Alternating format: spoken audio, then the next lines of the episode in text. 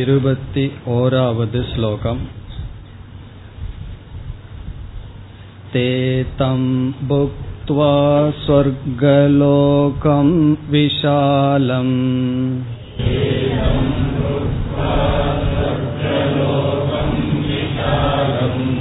க்ஷீணே புண்யே மர்த்யலோகம் விஷந்தி.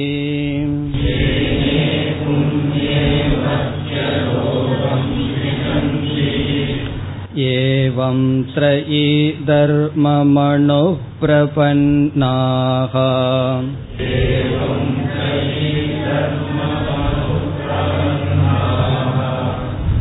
கதா கதம் காம காமா லபந்தே.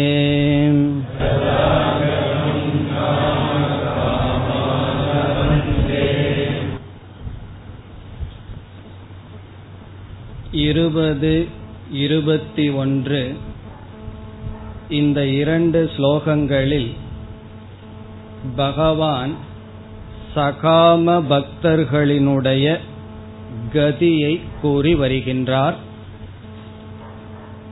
ஆசையில் தூண்டப்பட்டு ஆசை வசப்பட்டு ஈஸ்வரனிடம் பக்தி செலுத்துபவர்களுடைய நிலை. சென்ற ஸ்லோகத்தில் என்ன கூறினார்?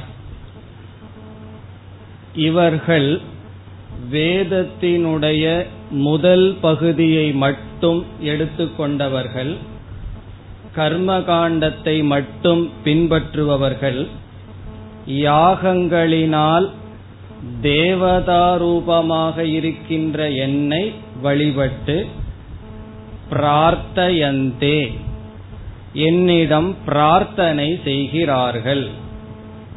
எதை? ஸ்வர்கதிம், ஸ்வர்க்கத்தை என்னிடம் பிரார்த்தனை செய்கிறார்கள். பிறகு அவர்கள் சொர்க்கத்தை அடைந்து அங்கு விதவிதமான போகங்களை அனுபவிக்கிறார்கள். இனி இருபத்தி ஓராவது ஸ்லோகத்தில் தே தம் ஸ்வர்கலோகம் விஷாலம் புக்த்வா, தே என்றால் அவர்கள், விஷாலம் என்றால் விரிந்த, இங்கு விரிந்த என்றால் கணக்கிட முடியாத விஷயங்களை உடைய, சொர்க்கலோகத்தை புக்துவா அனுபவித்து என்ன செய்கிறார்கள்? என்ன நேரிடுகிறது அவர்களுக்கு? க்ஷீணே புண்ணியே, க்ஷீணம் என்றால் நஷ்டம் அல்லது தீர்ந்து விடுதல். புண்ணியமானது தீர்ந்தவுடன் மர்த்தியலோகம் விஷந்தி. மர்த்தியலோகம் என்றால் இந்த லோகம், பூலோகத்தை அடைகிறார்கள். இந்த லோகத்துக்கு பகவான் கொடுக்கின்ற பெயர் மர்த்திய லோகம். மர்த்தியம் என்றால் மரண யோக்கியம், மரணத்திற்கு உட்பட்ட இந்த லோகத்தை அடைகிறார்கள். விஷந்தி என்றால் அடைகிறார்கள்.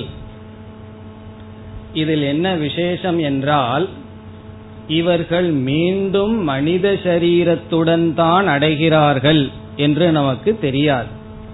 அவர்களுடைய பாப புண்ணியத்தின் அடிப்படையில் எந்த சரீரத்தின் மூலமாகவும் இந்த லோகத்தை அவர்கள் அடையலாம்.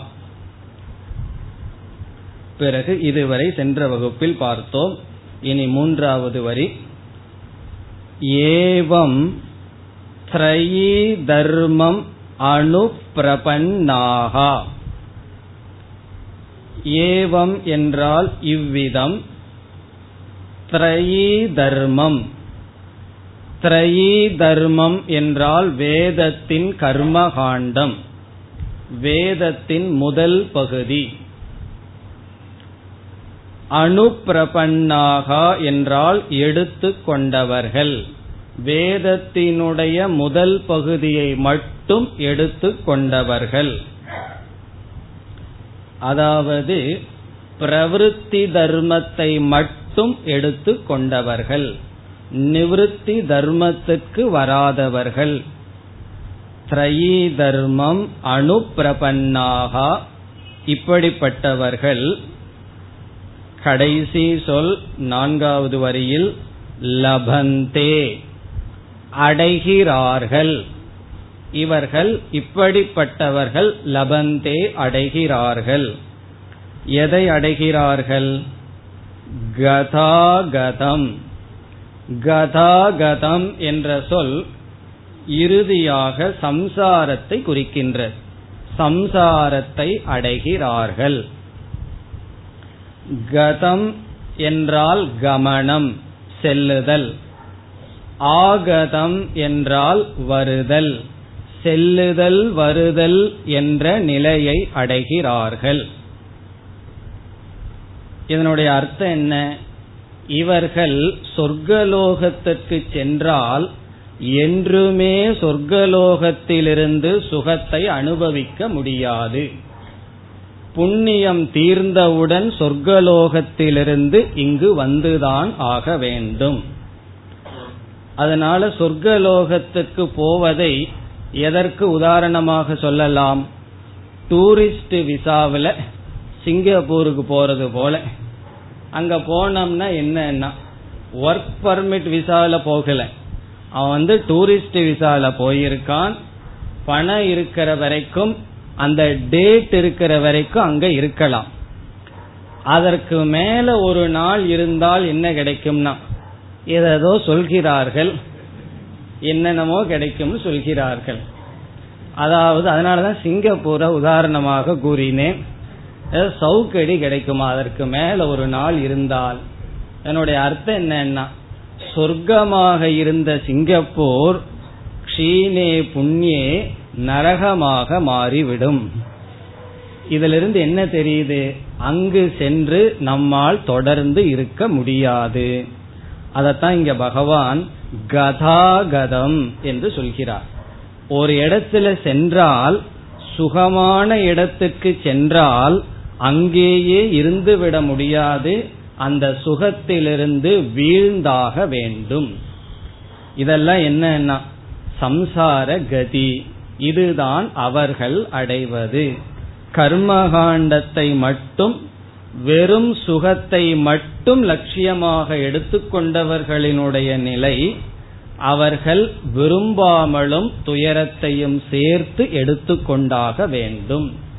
இன்பந்தான் வாழ்க்கையினுடைய லட்சியம் என்றால் நாம் விரும்பாமலும் துன்பமும் கலந்திருக்கும். இதுதான் அவர்கள் அடைகின்ற நிலை. பிறகு இனியொரு சொல் இருக்கின்றது. அந்த சொல்லில் அவர்களை பகவான் மீண்டும் வர்ணிக்கின்றார். காம காமாகா. காம காமாகா என்று இரண்டு சொற்கள் இருக்கின்றது. முதல் காம என்ற சொல்லுக்கு பொருள்கள், விஷயங்கள் என்று பொருள். ஆப்ஜெக்ட்ஸ். காம என்றால் ஆப்ஜெக்ட்ஸ், விதவிதமான விஷயங்கள், இந்திரியங்களுக்கு இன்பத்தை கொடுக்கின்ற விஷயங்கள். முதல் காம என்ற சொல்லுக்கு. காமாகா என்ற அடுத்த சொல்லுக்கு விரும்புபவர்கள், இச்சுகு என்று பொருள். இப்ப காம காமாகா என்றால் விஷய இச்சுகு, விஷயத்தை விரும்புபவர்கள். அது எப்படி? வாழ்க்கையினுடைய பரம புருஷார்த்தமாக விஷயத்தை விரும்புபவர்கள். வேதத்தினுடைய முதல் பகுதியை மட்டும் எடுத்துக்கொண்டவர்கள் கதாகதம் லபந்தே, செல்லுதல் வருதல் என்ற நிலையை அடைகிறார்கள். இவ்விதம் இந்த இரண்டு ஸ்லோகங்களில் பகவான் சம்சாரிகளினுடைய பிரார்த்தனையும் சம்சாரத்தையும் வர்ணித்தார். இனி அடுத்த ஸ்லோகத்தில் வேறு கருத்துக்கு பகவான் வருகின்றார். இருபத்தி இரண்டாவது ஸ்லோகம். அனன்யாசிந்தயந்தோ மாம்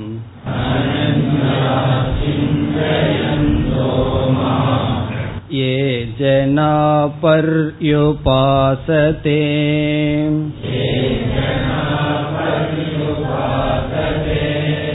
தேஷாம் நித்யாபியுக்தானாம்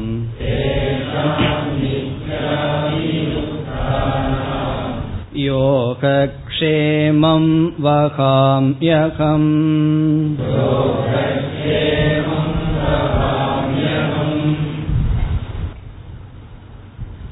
இது ஒரு முக்கியமான ஸ்லோகம். இந்த ஸ்லோகத்தில் பகவான் நிஷ்காம பக்தர்களுக்கு உறுதிமொழி ஒன்று கொடுக்கின்றார். பிராமிஸ் பண்றார் பகவான், உறுதிமொழி கொடுக்கின்றார், வாக்கு கொடுக்கின்றார். யாருக்கு? நிஷ்காம பக்தர்களுக்கு. அப்படி உறுதிமொழி கொடுக்கும் பொழுது நிஷ்காம பக்தர்களினுடைய லட்சணத்தையும் கொடுக்கின்றார். இவ்விதமாக இருக்கின்ற நிஷ்காமமான பக்தர்களுக்கு இந்த உறுதிமொழியை நான் கொடுக்கின்றேன். அதுதான் இந்த ஸ்லோகத்தினுடைய சாரம். இங்கு உறுதிமொழி என்னவென்றால், நிஷ்காம பக்தர்கள் இந்த உலகத்தில் எந்த பொருளையும் போகத்துக்காக கேட்க மாட்டார்கள். அவர்களுக்கு எந்த பொருளும் போகத்துக்காக தேவையில்லை என்ற நிலைய நிலையில் இருந்த போதிலும், பொருள்கள் வாழ்க்கை வாழ்வதற்கும் தேவையாக இருக்கின்றது. இப்ப பணத்தை வந்து நம்முடைய வாழ்க்கைக்கு தேவைக்கு பயன்படுத்தினால் அது ஒரு விதமான பயன்பாடு. பிறகு அதே பணத்தை போகத்துக்காகவும் பயன்படுத்துகின்றோம். நான்கு புருஷார்த்தத்தில் தர்மக அர்த்தக காமக மோக்ஷகங்கிற இடத்தில் நாம சாப்பிடுவதற்காக வயிற்று பசிக்காக உணவை உட்கொண்டால் அது அர்த்தம். அர்த்தம் என்றால் பாதுகாப்புக்காக வாழ்வதற்காக சாப்பிடுகின்றோம். சில சமயம் நல்லா சாப்பிட்டு முடிச்சிருப்போம். பலர் வீட்டுல சாப்பிட்டு முடிச்சதுக்கு அப்புறம் ஒரு சாப்பாடு இருக்கும்.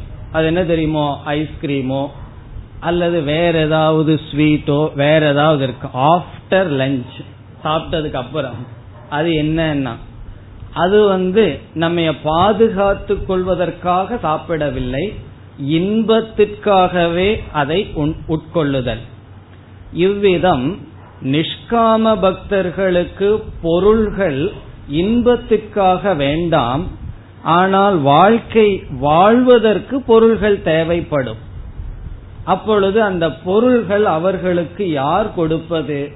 அவர்களோ பொருள்களை பிரார்த்தனை செய்யவில்லை, எனக்கு பகவான் தான் வேண்டும், மோட்சம்தான் வேண்டும்னு வந்துள்ளார்கள். பிறகு அவர்களுடைய வாழ்க்கை வாழ்வதற்கு தேவையான பொருள்களை யார் கொடுப்பார்கள்? பகவான் உறுதிமொழி கொடுக்கின்றார், நான் கொடுக்கின்றேன். இங்க உறுதிமொழி என்ன? அவரவர்களுடைய வாழ்க்கைக்கு தேவையான பொருள்களை நான் கொடுக்கின்றேன். பிறகு பொருளை கொடுத்துட்டா மட்டும் போதாது, அதை நான் காப்பாற்றுகின்றேன் என்று உறுதிமொழி கொடுக்கின்றார். இதில் சில விசாரங்களை நாம் மேற்கொள்ளலாம். அதற்கு முன் இந்த ஸ்லோகத்தினுடைய அர்த்தத்தை முதலில் பார்க்கலாம். பிறகு ஒவ்வொரு சொல்லாக எடுத்துக்கொண்டு நாம் விசாரம் செய்யலாம். முதலில் ஸ்லோகத்தினுடைய பொருளை பார்க்கலாம். அனன்யாகா. அனன்யாகா என்ற சொல் நிஷ்காம பக்தர்களை குறிக்கின்ற ஒரு சொல். நிஷ்காம பக்தர்களை பகவான் அனன்யக என்று அழைக்கின்றார். சில பேர் அனன்யா என்று பெயரும் வைத்துக் கொள்வார்கள். அனன்யக என்றால் வேற்றுமை அற்றவர்கள். இதற்கு நாம மூன்று பொருள் பார்க்க போறோம். இப்ப இதனுடைய டிரான்ஸ்லேஷன் மட்டும் பார்க்கிறோம். அனன்யக என்றால் வேற்றுமை அற்றவர்கள். பிளவுபடாதவர்கள். அனன்யக, அந்யக அப்படின்னா டிஃபரண்ட், வேற்றுமை. அனன்யக என்றால் வேற்றுமை அடையாதவர்கள். இது இதனுடைய டிரான்ஸ்லேஷன். ஆனா இதனுடைய அர்த்தம் நாம் மூன்று விதத்தில் பிறகு பார்க்க போகின்றோம். அனன்யாக, அனன்யமாக இருப்பவர்கள். மாம் சிந்தயந்தக, மாம் என்னை, சிந்தயந்தக சிந்தித்துக் கொண்டிருப்பவர்கள், என்னையே மனதில் சிந்தித்துக் கொண்டு இருப்பவர்கள். மாம் என்னை சிந்தயந்தக சிந்தித்துக் கொண்டிருக்கின்ற பக்தர்கள். ஏ ஜனாகா, எந்த பக்தர்கள்? ஏ என்றால் எவர்கள், ஜனாகா மனிதர்கள். எந்த மனிதர்கள் என்னை சிந்தித்துக் கொண்டு வேற்றுமையற்றவர்களாக இருக்கின்றார்களோ அப்படிப்பட்டவர்கள் ஏ ஜனாகா. இனி முதல் வரியில் கடைசி சொல் பர்யுபாசதே. பர்யுபாசதேங்கிறதுக்கு முன்னாடி இனியொரு வார்த்தையும் சேர்த்து கொள்ள வேண்டும். என்னை வழிபடுகிறார்களோ. இங்கேயும் மாம்ங்கிற வார்த்தையை எடுத்துக்கொள்ள வேண்டும். மாம் பர்யுபாசதே, என்னை வழிபடுகிறார்களோ, என்னை தியானிக்கிறார்களோ, என்னை சரணடைகிறார்களோ. எவர்கள், எந்த மனிதர்கள் வேற்றுமையற்றவர்களாகவும் என்னை சிந்தித்துக் கொண்டிருப்பவர்களாகவும் இருந்து கொண்டு என்னை வழிபடுகிறார்களோ. இது முதல் வரி. இனி இரண்டாவது வரி. தேஷாம், அவர்களுக்கு. எப்படிப்பட்டவர்கள்? மீண்டும் நிஷ்காம பக்தனை பகவான் வர்ணிக்கின்றார். நித்திய அபியுக்தானாம். நித்யாபியுக்தானாம் என்பது மீண்டும் நிஷ்காம பக்தர்களினுடைய வர்ணனை. நித்தியம் என்றால் எப்பொழுதும், அபியுக்தாக என்றால் உறுதியான பக்தி உடையவர்களுக்கு. எப்பொழுதும் உறுதியான, என் மீது நம்பிக்கை உடையவர்களுக்கு நான் என்ன செய்யறேன்? யோகக்ஷேமம், யோகக்ஷேமத்தை வகாமி அகம், நான் கவனித்துக் கொள்கின்றேன். வகாமினா கவனிக்கின்றேன், வழங்குகின்றேன். அவர்களுக்கு யோகக்ஷேமத்தை நான் கொடுக்கின்றேன், நான் கவனித்துக் கொள்கின்றேன், நான் வழங்குகிறேன். இனி அடுத்த சொல் யோகக்ஷேமம். நல்ல க்ஷேமமா இருக்கின்றாயா அப்படியெல்லாம் நம்ம கேட்போம். இங்கு யோகக்ஷேமம்ங்கிறதுக்கு தனிப்பட்ட ஒரு பொருள் இருக்கிறது. இதற்கு ரெண்டு பொருள் பார்க்க போறோம். இப்பொழுது ஒரு பொருள் பார்க்கலாம், கடைசியில ஒரு பொருள் பார்க்கலாம். நம்ம விசாரம் எல்லாம் பண்ணிட்டு ஒரு பொருள் பார்ப்போம். யோகம் என்றால் அப்ராப்தஸ்ய பிராப்திஹி, நம்மிடம் இல்லாததை அடைதல். நம்மிடத்துல எதெல்லாம் இல்லையோ அத பகவான் நமக்கு கொடுக்கிறது யோகம். இப்ப யோகம் என்றால் அப்ராப்தஸ்ய, அப்ராப்தம்னா என்ன? அடையாததை அடைதல். அப்ராப்தஸ்ய பிராப்திஹி. இப்ப நம்ம வாழணும், வாழ்க்கைக்கு தேவையான பொருள்கள் நம்மிடம் இல்லை. வெறும் வாழ்ந்தா மட்டும் போதாது. அந்த நிஷ்காம பக்தன் பகவானை அடைவதற்கு சாதனைகள் செய்ய வேண்டும். அந்த சாதனைகள் செய்வதற்கு விதவிதமான பொருள்கள் அவனுக்கு தேவை. ஆகவே எதெல்லாம் அவன் அடையாமல் இருக்கின்றானோ அதெல்லாம் யோகம். வாழ்க்கைக்கு தேவையானது ஆனால் அவனிடம் இல்லை, யோகம். க்ஷேமம் என்றால் பிராப்தஸ்ய ரக்ஷணம், அடைந்ததை பகவான் காப்பாற்றுவார், வைத்து காப்பாற்றுவது. பிராப்தஸ்ய ரக்ஷணம், ரக்ஷணம்னா மெயின்டெனன்ஸ். ஒரு முறை பகவான் கொடுத்துட்டார்னு சொன்னா பொருள்கள் எல்லாம் உடனே தீர்ந்துரும், அடுத்த முறை யாரு கொடுப்பதுன்னா. ஆகவே எதெல்லாம் நான் அவர்களுக்கு கொடுக்கின்றேனோ அதை நான் பாதுகாக்கின்றேன், நானே அவர்களுக்கு கொடுக்கின்றேன், நானே பாதுகாக்கின்றேன். பகவானே கொடுக்கிறாரு, பகவானே பாதுகாக்கிறார். காரணம் என்ன? நிஷ்காம பக்தன் வந்து வாழ்க்கைக்கு தேவையான பொருள் அடைகிறதுக்கும் முயற்சி பண்ண மாட்டான். பிறகு அது அவனிடம் இருந்தால் அதை பாதுகாத்து கொள்வதற்கும் அவன் முயற்சி செய்ய மாட்டான். அப்ப அந்த முயற்சியை யார் செய்தாகணும்? பகவான் சொல்றார், நான் தான் செய்தாக வேண்டும், அதை நான் செய்கின்றேன். இதுதான் உறுதிமொழி. யோகக்ஷேமம் அகம் வகாமி. என்னையே நினைத்து கொண்டு இருப்பவர்களுக்கு, என்னை லட்சியமாக கொண்டவர்களுக்கு வாழ்க்கைக்கு தேவையான பொருள்களை கொடுத்து அதை நானே பாதுகாக்கின்றேன் என்ற உறுதிமொழி நிஷ்காம பக்தர்களுக்கு பகவான் கொடுக்கின்றார். இனி நாம் இந்த ஸ்லோகத்தில் இருக்கின்ற ஒவ்வொரு சொற்களையும் எடுத்துக்கொண்டு விளக்கத்தை பார்க்கலாம். யோகக்ஷேமத்துக்கு கடைசியில வரலாம். முதலில் அனன்யக என்ற சொல்லுக்கு இப்பொழுது பொருள் பார்க்கின்றோம். அனன்யக என்றால், அந்யக என்றால் வேறு, அனன்யக என்றால் வேறில்லை. அந்யக என்றால் பல என்றும் ஒரு பொருள் உண்டு, அனன்யக என்றால் பல இல்லை, ஏகம் என்று ஒரு பொருள் உண்டு. இது கடைசியில ஒரே பொருளுக்கு தான் வருகின்றது. இருந்தாலும் நாம் மூன்று படியில் பார்க்க போகின்றோம். முதல் பொருள் என்னவென்றால், அனன்யாகா என்பவர்கள் இறைவனை தவிர வேறு சாத்தியம் அற்றவர்கள். அவர்களுக்கு வந்து பகவானை தவிர வேறு சாத்தியம் கிடையாது, லட்சியம் வேறு கிடையாது. இதனுடைய அர்த்தம் என்னன்னா, அவர்கள் எதையெல்லாம் அடைகிறார்களோ அவைகளெல்லாம் சாதனை என்ற அறிவுடன் அடைகிறார்கள். இப்ப பகவான் தான் அவருக்கு லட்சியம்னு சொன்னா, ஆபீஸ்ல போய் வேலை செய்யறது பகவானுக்காகவான்னு கேட்க கூடாது. பணத்துக்காகத்தான, சம்பளத்துக்காகத்தான வேலை செய்யறாருன்னு சொன்னா, அவருக்கு அந்த இடத்துல பணம் லட்சியம், ஆனால் அதுவும் சாதனை, அனைத்தும் சாதனை. ஒரு முக்கியமான ஒரே லட்சியம் பகவான் தான். அவர்கள்தான் அனன்யாகா, பிளவுபடாதவர்கள்.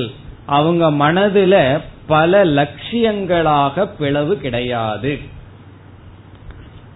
பலர் அப்படி இல்லை. இப்ப நம்ம வந்து ஷாப்பிங்க்கு போறோம், கடையில போய் ஏதோ வாங்கணும்னு போறோம், ஒரு பெரிய லிஸ்ட் எழுதி வச்சிருப்போம், இதை வாங்கணும் அதை வாங்கணும்னு சொல்லி. அதெல்லாம் என்னன்னா நம்முடைய லட்சியத்தினுடைய ஒரு பெரிய லிஸ்ட். அதுல என்ன செய்யலாம், பகவானே உன்ன போட்டு வச்சிருவோமே, எத்தனையோ அடைய வேண்டியது இருக்கு, சரி பகவானே அடைய வேண்டியது ஒன்னு போட்டு வைக்கலாமே அப்படிங்க அவர்களுக்கு கிடையாது. அவர்கள் எத்தனையோ பொருள்களை கையாளுவார்கள், அடைவார்கள், ஆனால் குறி என்ன, ஒரு லட்சியம் என்ன, ஒரே ஒரு சாத்தியம், ஈஸ்வரன். அப்ப ஒரு விளக்காசிரியர் சொல்றார், ஈஸ்வரனுக்கு மேல ஈஸ்வரனுக்கு அந்நியமான சாத்தியமற்றவர்கள். ஈஸ்வராத் அந்நக சாத்தியம் ந வித்யதே. ஈஸ்வரனுக்கு வேறான சாத்தியமற்றவர்கள் அனன்யாகா. இந்த வார்த்தை ரொம்ப முக்கியம். காரணம் என்ன தெரியுமோ, இப்படிப்பட்டவர்களுக்கு தான் பகவான் உறுதிமொழி கொடுக்கிறார். யோகக்ஷேமம் பகவான் உறுதிமொழி கொடுத்துட்டாரே, இனி நம்ம ஒன்னும் செய்ய வேண்டாம், பகவான் பாத்துக்குவாரான்னு அது கிடையாது. அதுக்கு முன்னாடியே பகவான் ஒரு பொடி வச்சுட்டார், இப்படிப்பட்டவர்களுக்கு நான் யோகக்ஷேமத்தை கொடுக்கின்றேன். மற்றவர்கள் என்ன பண்ணணும்னா, அவங்க உழைச்சுதான் அவங்க யோகக்ஷேமத்தை அடைய வேண்டும், நான் கொடுக்க மாட்டேன், அவங்க முயற்சியில அடையணும்னு சொல் சொல்லுவார் பகவான்.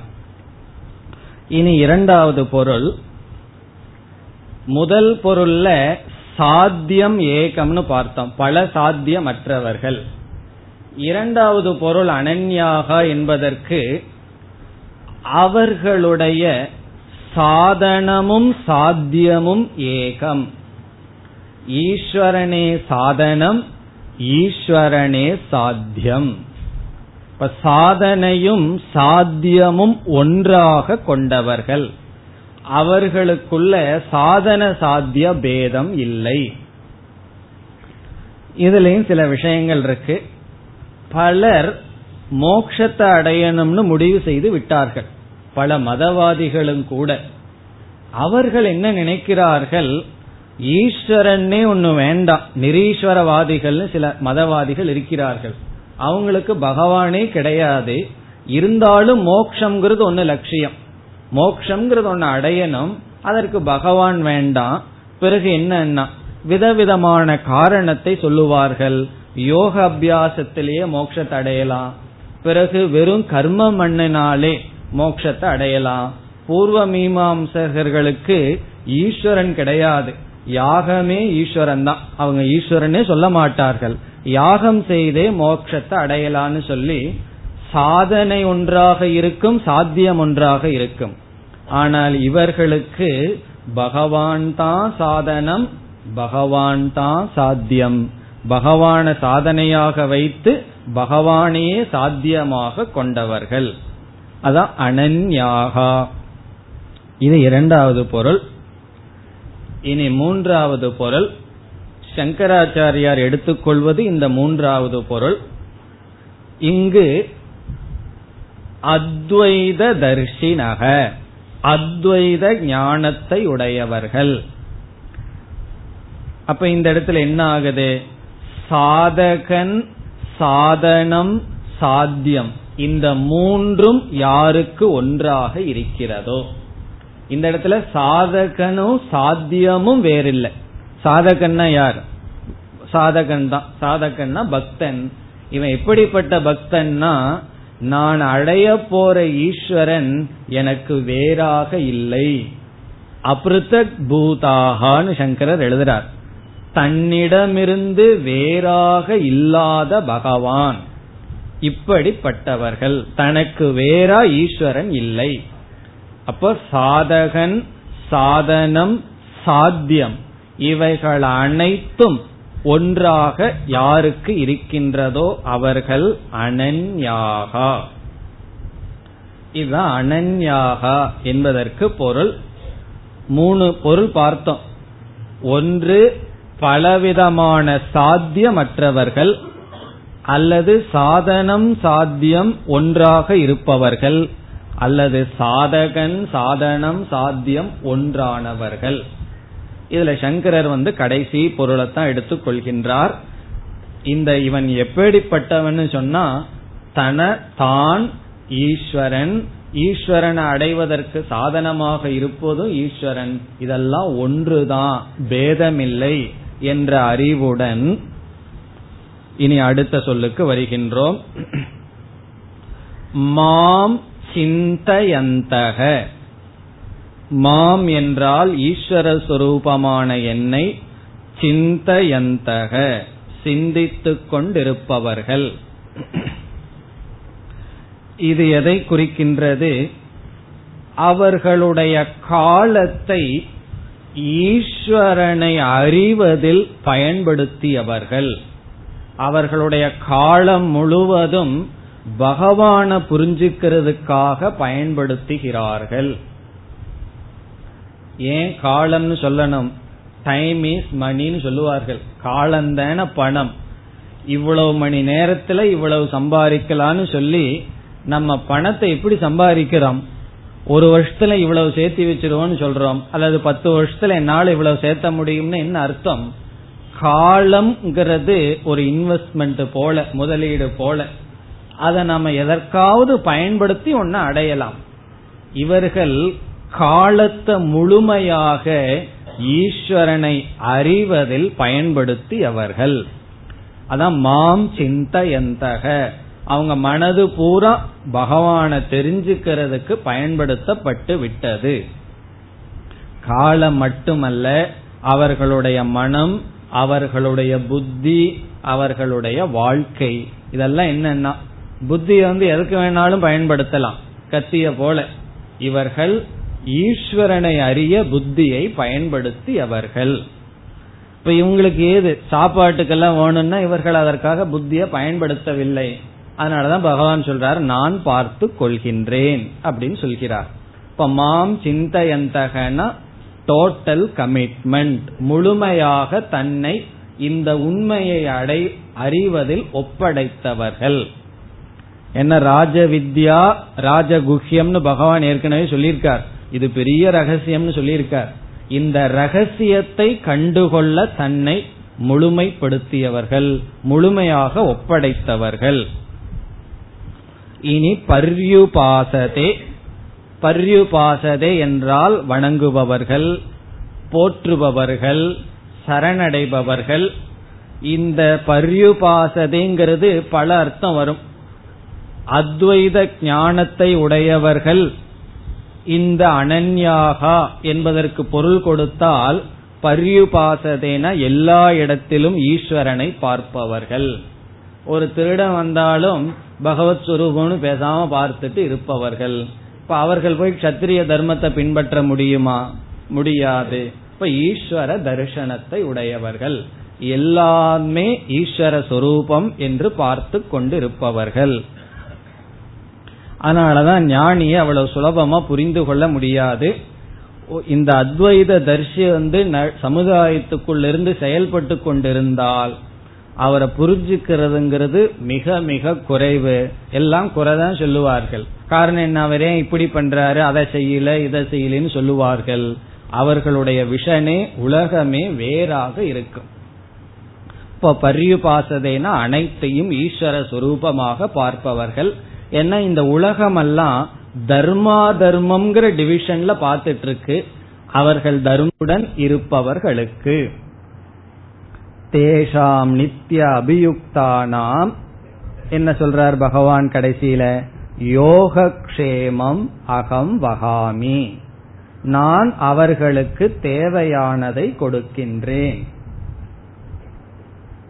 இனி யோக க்ஷேமத்தை பற்றிய சில சிந்தனைகளை மேற்கொள்ளலாம். இப்ப இந்த இடத்துல பகவான் என்ன சொல்கின்றார்,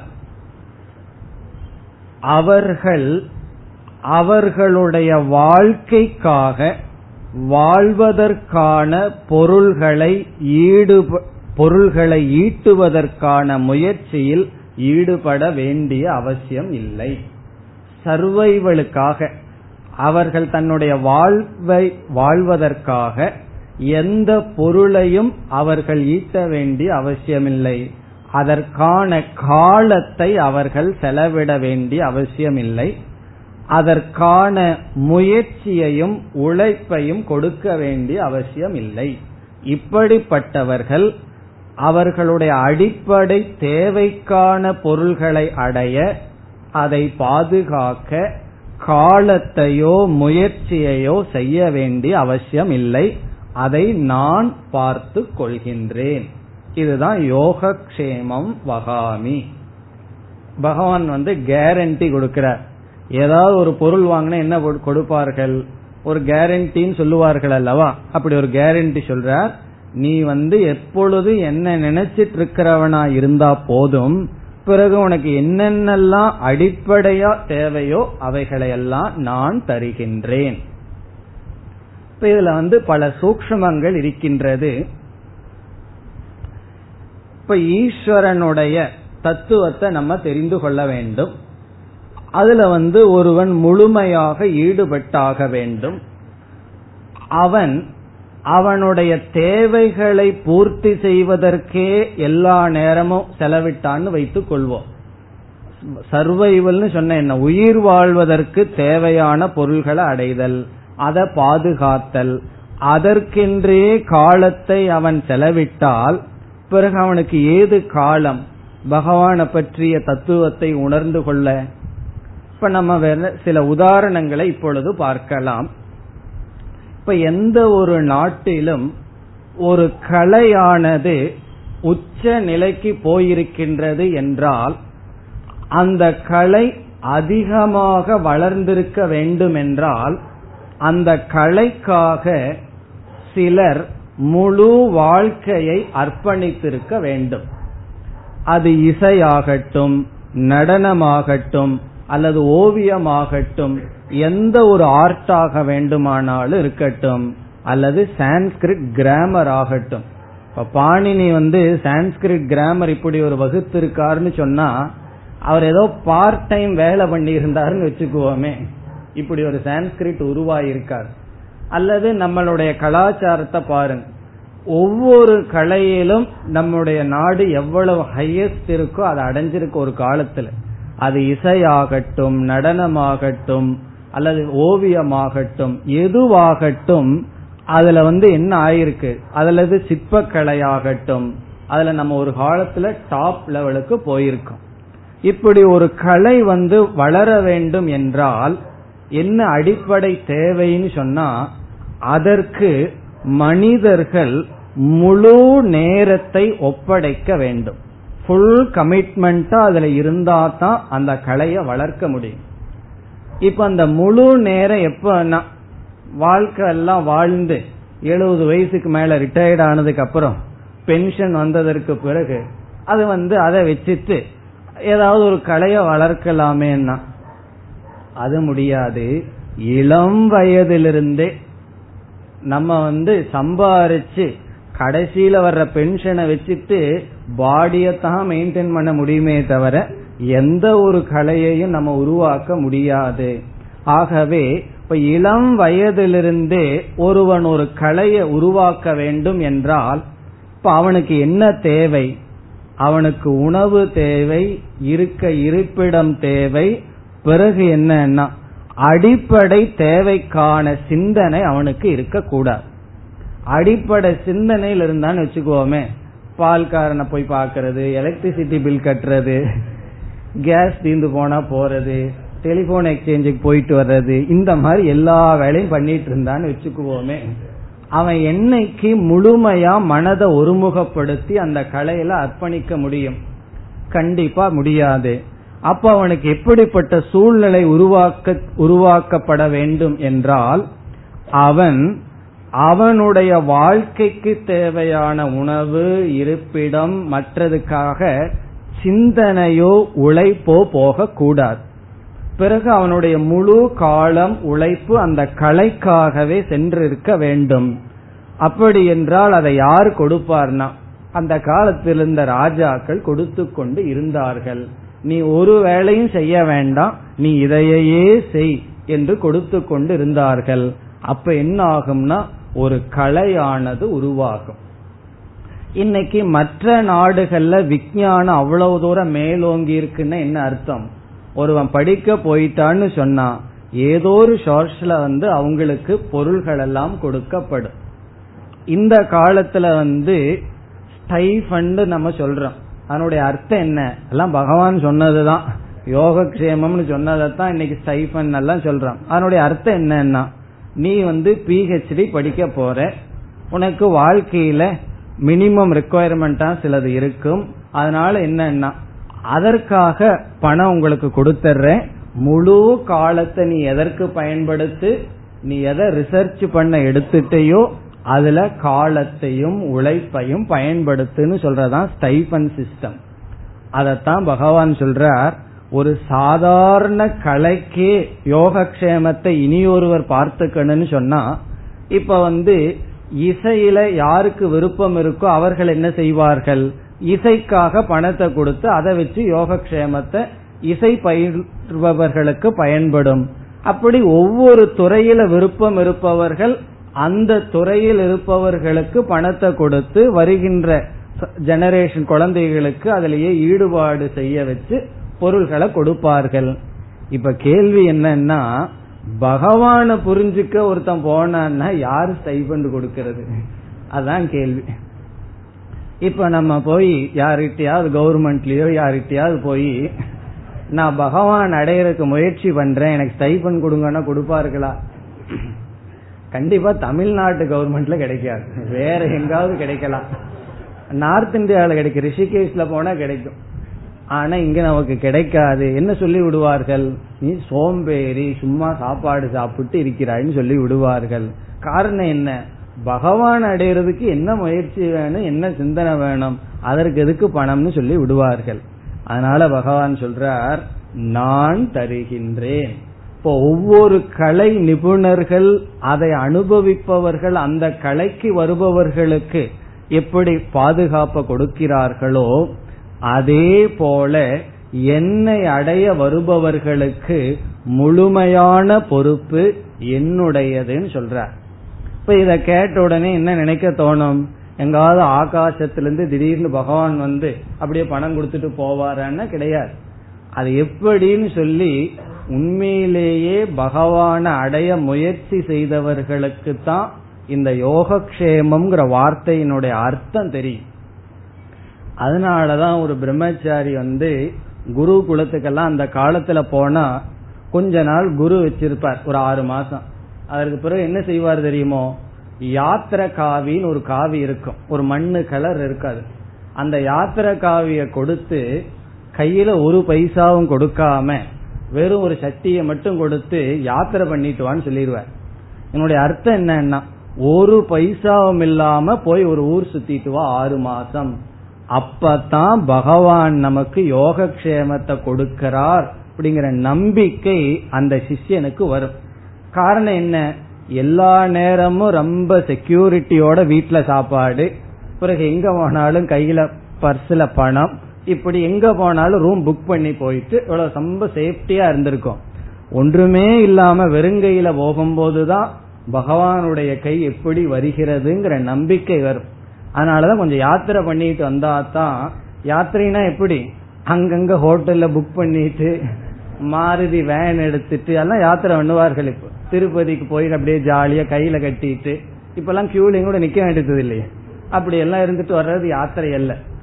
ஒன்றுமே எடுத்துக்கொள்ளாமல் பகவானுடைய பகவானை மட்டும் நம்பி யாத்திரை போனாதான் எப்படி நமக்கு எதிர்பாராமல் அனைத்தும் வந்து வாய்க்கின்றதுங்கிறத உணர முடியும். இங்க பகவான் வந்து நான் பார்த்து கொள்கின்றேன். எப்பொழுதுனா இங்க முக்கியம் என்னன்னா முழு நம்பிக்கை இருக்க வேண்டும். முழு நம்பிக்கை இல்ல, அல்லது பகவான் பார்த்துக்குவாரு, எனக்கு சாப்பாட்டுக்கு ரொம்ப கஷ்டமா இருக்கு, அதனால வந்து பகவானை நினைக்க ஆரம்பிச்சா சாப்பாடு கிடைச்சிரும் நினைச்சா உடனே பட்டினி போட்டுருவார். சாப்பாட்டுக்காக சாப்பாடு கொடுக்க மாட்டார். ஒருவன் வந்து தன்னுடைய உணவுக்காக, இருப்பிடத்துக்காக உழைக்கிறதுக்கும் கூட சோம்பேறியா இருந்துட்டு அவனுக்கு வந்து பகவான் கொடுத்துருவார்னு இருந்தா கொடுக்க மாட்டார். அவன் எப்படிப்பட்டவன்னா, அவன் நினைச்சா கோடிக்கணக்கில் சம்பாதிக்க முடியும், ஆனா அவனுடைய அறிவை பொருளுக்காக பயன்படுத்தவில்லை, அவனுடைய மனதையும் காலத்தையும் எதற்காகவும் பயன்படுத்தவில்லை, பகவானை அடையறதுக்கு பயன்படுத்துகின்றான். அதனாலதான் பலருக்கு என்ன நினைப்புன்னு சொன்னா, ஒரு சாஸ்திரத்துல அப்படி ஒரு பூர்வபக்ஷமே இருக்கு, சன்னியாசிகள் யாருக்கு சாஸ்திரம் சொல்லுதுன்னு சொன்னா இந்த மொண்டி மொடவன் எதுக்கும் பிரயோஜனமாகாதவன் அவனுக்கு சன்னியாசமா. காரணம் என்ன? யாருக்கு உழைக்க முடியாதோ அவங்களுக்கு சன்னியாசத்தை கொடுத்து உட்கார வச்சிருவோம், சாப்பாடு போடுவோன்னு நினைக்கிறார்கள். அது தவறான கருத்து. மொண்டி மொடவன் சன்னியாசி ஆகலாம், அது வேற பிரச்சனை. ஆனா இந்த இடத்துல பகவான் சொல்வது, நான் யாருக்கு யோகக்ஷேமம் கொடுக்கிறேன், தன்னுடைய வாழ்க்கைக்கு தேவையானதை ஈட்டிக்கொள்ள தகுதி இல்லாதவர்களுக்கு அல்ல. அவர்கள் நினைச்சா ஆயிரம் யோகக்ஷேமத்தை அடைய முடியும், ஆனால் அதை துறந்தவர்கள், என்னை அடைய முயற்சி செய்தார்கள், ஆனால் அவர்களுடைய உணவு, இருப்பிடம் அல்லது அவர்களுடைய தேவைக்கு முயற்சி செய்யாதவர்கள், அந்த அவர்களுடைய புத்தி அங்க செல்லவில்லை. அவர்களிடம் போய் எந்த பொருளையும் கொடுத்து பாதுகாப்பா வச்சுக்கன்னு சொல்லவே கூடாது, சொன்ன என்ன ஆயிரும்? அது போயிரும். காரணம் என்ன? பாதுகாக்க மாட்டார்கள், தன்னையும் பாதுகாக்க மாட்டார்கள், தன்னிடம் இருக்கிற பொருள்களையும் பாதுகாக்க மாட்டார்கள். அவ்வளவு தூரம் அவர்களுடைய மனம் உண்மையை அடைய பயன்படுத்தப்பட்டு விட்டது. அப்ப பகவான் சொல்றார், நான் அப்பொழுது பாதுகாப்பாக இருப்பேன். இவ்வளவுதான் கிளாஸ்ல சொல்ல முடியும். இதனுடைய அர்த்தத்தை அவரவர்கள் தான் உணர முடியும், உணர வேண்டும். அதனாலதான் ஒரு முக்கியமான ஸ்லோகம் என்று ஆரம்பத்தில் கூறினேன்.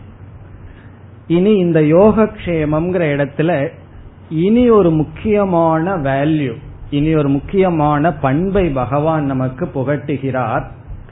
அது என்னவென்றால் நம்பிக்கை அல்லது ட்ரஸ்ட் என்கின்ற ஒரு வேல்யூவை பகவான் நமக்கு புகட்டுகிறார். இப்ப யோகக்ஷேமத்தை பகவான் கொடுப்பாருன்னு கேட்டுட்டோம், ஆனா நம்பிக்கை வந்துருமா? யோகக்ஷேமத்தை பகவான் கண்டிப்பா கொடுப்பார். மன ஒருமுகப்பாட்டுடன் கீத கிளாஸுக்கு நம்ம வந்து உட்காரலாம், வீட்டை போட்டாமே வரலான்னு வந்துருவோமோ? காரணம் என்ன? நான் தான் மன ஒருமுகப்பாட்டோட கீத கிளாஸுக்கு வர்றேன்னு, பகவான் யோகக்ஷேமத்தை அங்கிருந்து பாத்துக்கிட்டுமேன்னு வர்ற தைரியம் நமக்கு வந்துருமா? காரணம் என்னன்னா, ஒரு துறவி வந்து ரொம்ப படிச்சவர், ஆனாலும் அவர் மனசுல என்ன ஆசைன்னு ஒரு அஞ்சு லட்சம் ரூபாய் பிக்ஸட் டெபாசிட் வேணும்னு ஒரு ஆசை. பிறகு அந்த துறவியிடம் இனி ஒருவர் ஒரு கேள்வி கேட்டார், நீங்க தான் இவ்வளவு ஞானம் இருக்கே, எதுக்கு இந்த பிக்ஸட் டெபாசிட்ல எல்லாம் நம்புகிறீர்கள்னா?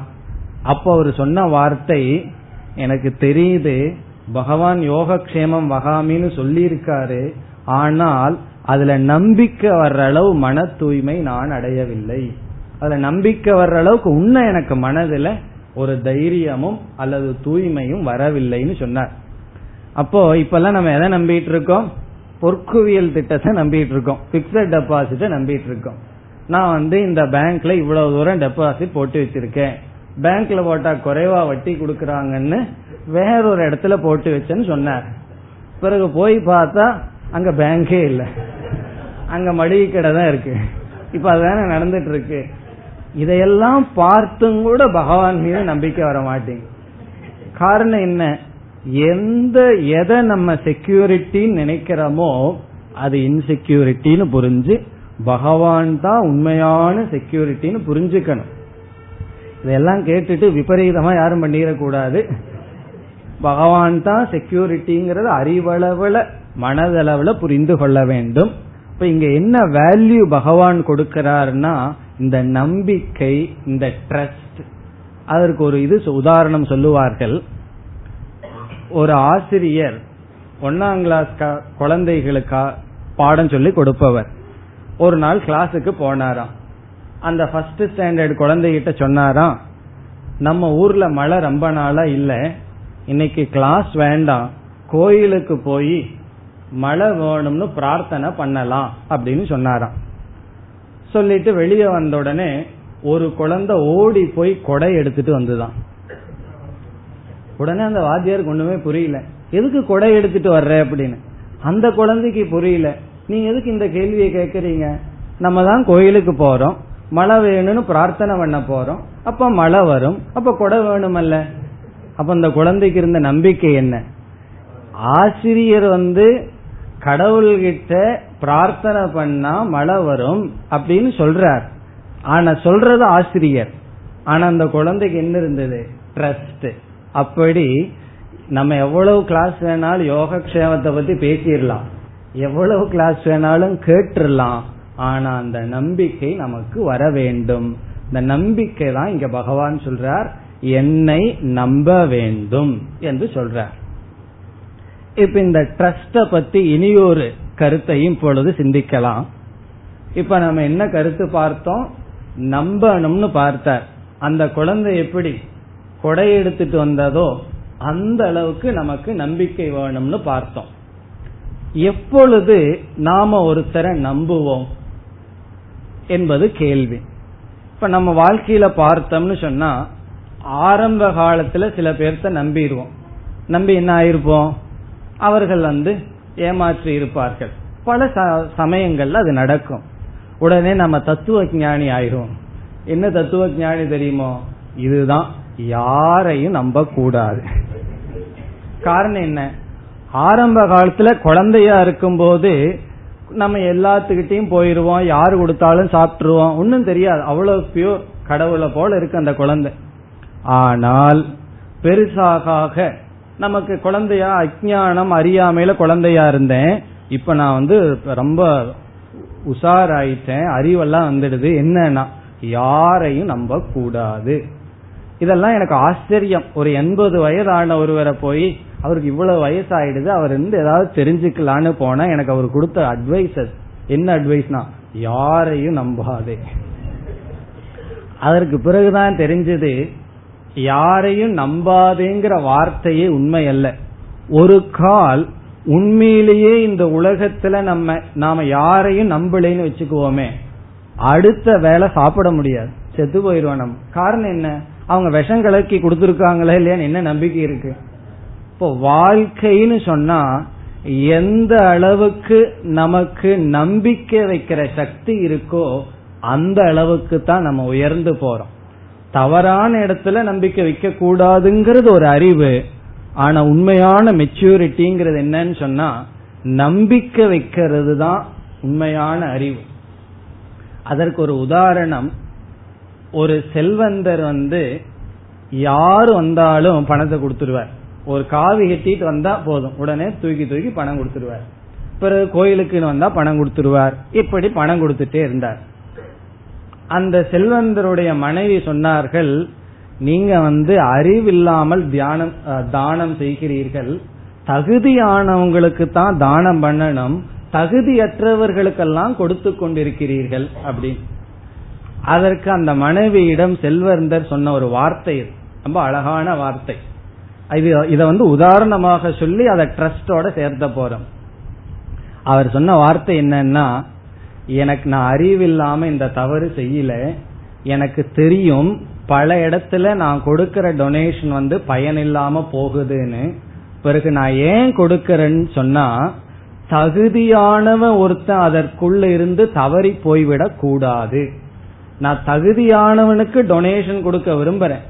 என்னுடைய ஜட்ஜ்மெண்ட்ல நான் வந்து தீர்மானம் பண்ணும் போது தகுதியானவனை இவன் தகுதியற்றவன்னு நான் நினைச்சு கொடுக்காமல் போறதை காட்டிலும் ஒன்பது தகுதி இல்லாதவர்களுக்கு பணம் போறது தவறில்லை அப்படின்னு சொன்னார்.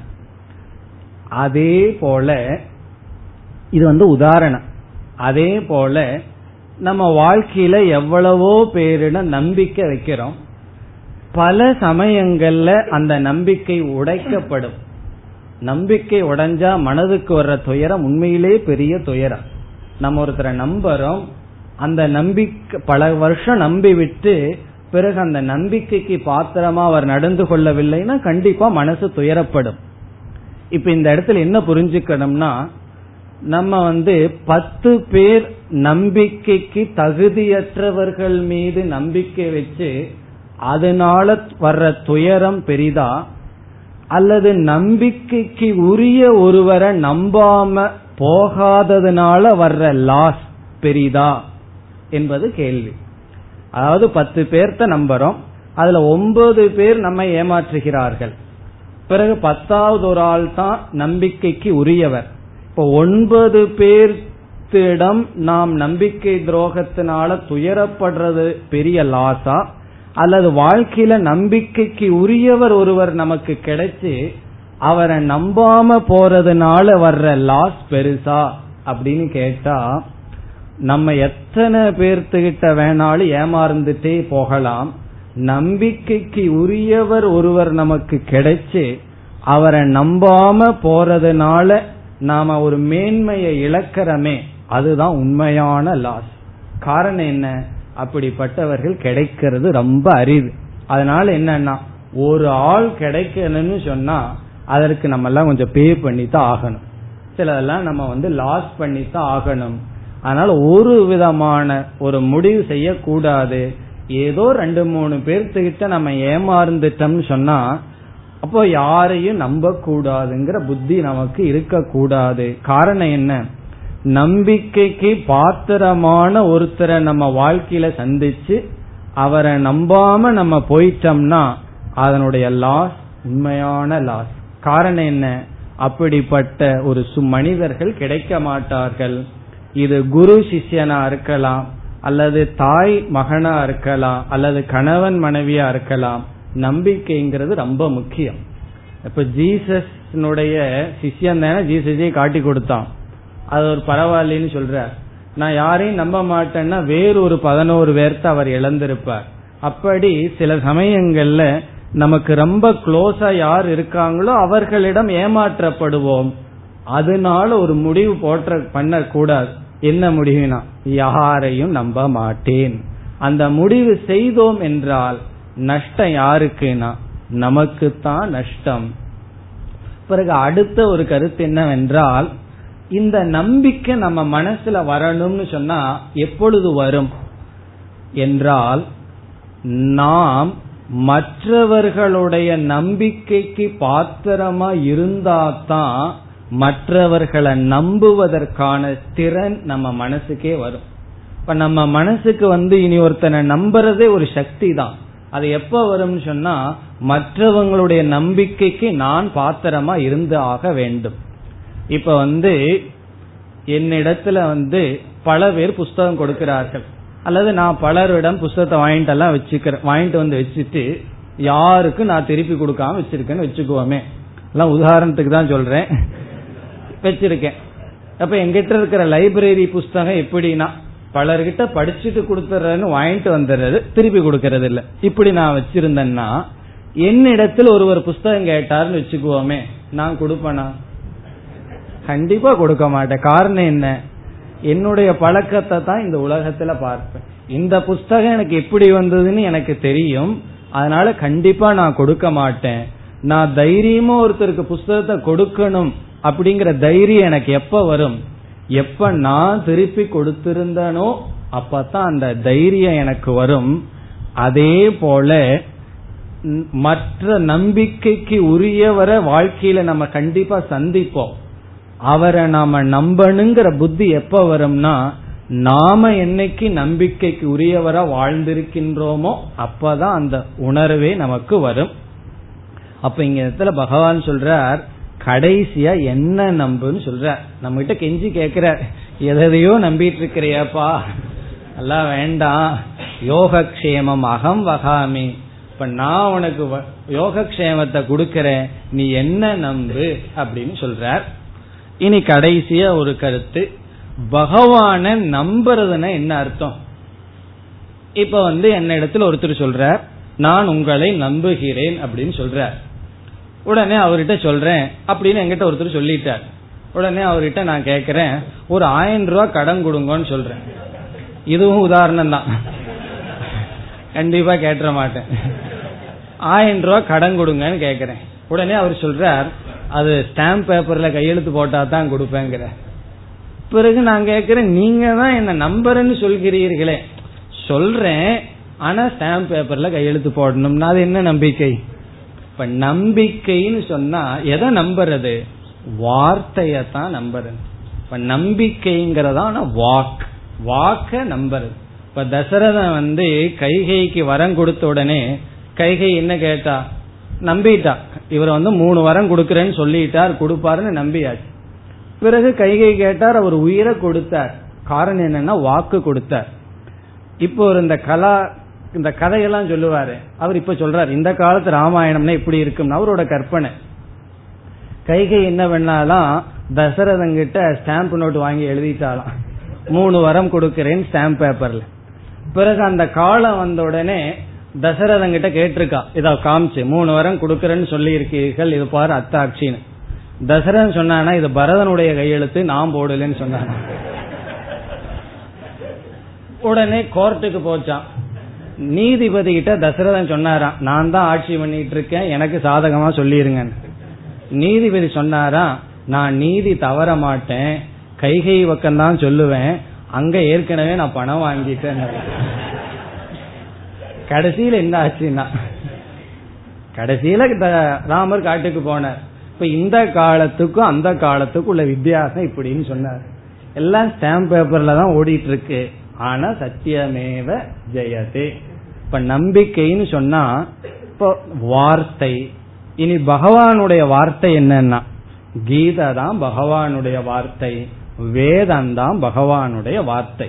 இப்ப நம்புதல் என்றால் வேதத்தையும் கீதையையும் முழுமையாக சந்தேகம் இல்லாமல், இந்த காலத்துக்கெல்லாம் ஒத்து வராதுங்கிற தத்துவம் பேசாம முழுமையாக நம்புதல். முழுமையா நம்புறதுங்கிறது மனசுக்கு இருக்கிற ஒரு பெரிய சக்தி. அந்த சக்தி நமக்கு வரணும்னா நாம யாருடைய நம்பிக்கைக்கு துரோகம் செய்ய கூடாது. யாருடைய நம்பிக்கைக்கு நாம துரோகம் செய்யாம இருந்தாதான் நம்பிக்கைக்கு உரியவரை பகவான் நமக்கு கொடுப்பார், அவரை நம்ம நம்புவோம். அதனால வர்றதுதான் வாழ்க்கையின் மேன்மை. மேலும் அடுத்த வகுப்பில் சிந்திக்கலாம். ஓம் பூர்ணமத பூர்ணமிதம் பூர்ணாத் பூர்ணமுதச்யதே பூர்ணஸ்ய பூர்ணமாதாய பூர்ணமேவாவசிஷ்யதே. ஓம் சாந்தி சாந்தி சாந்தி.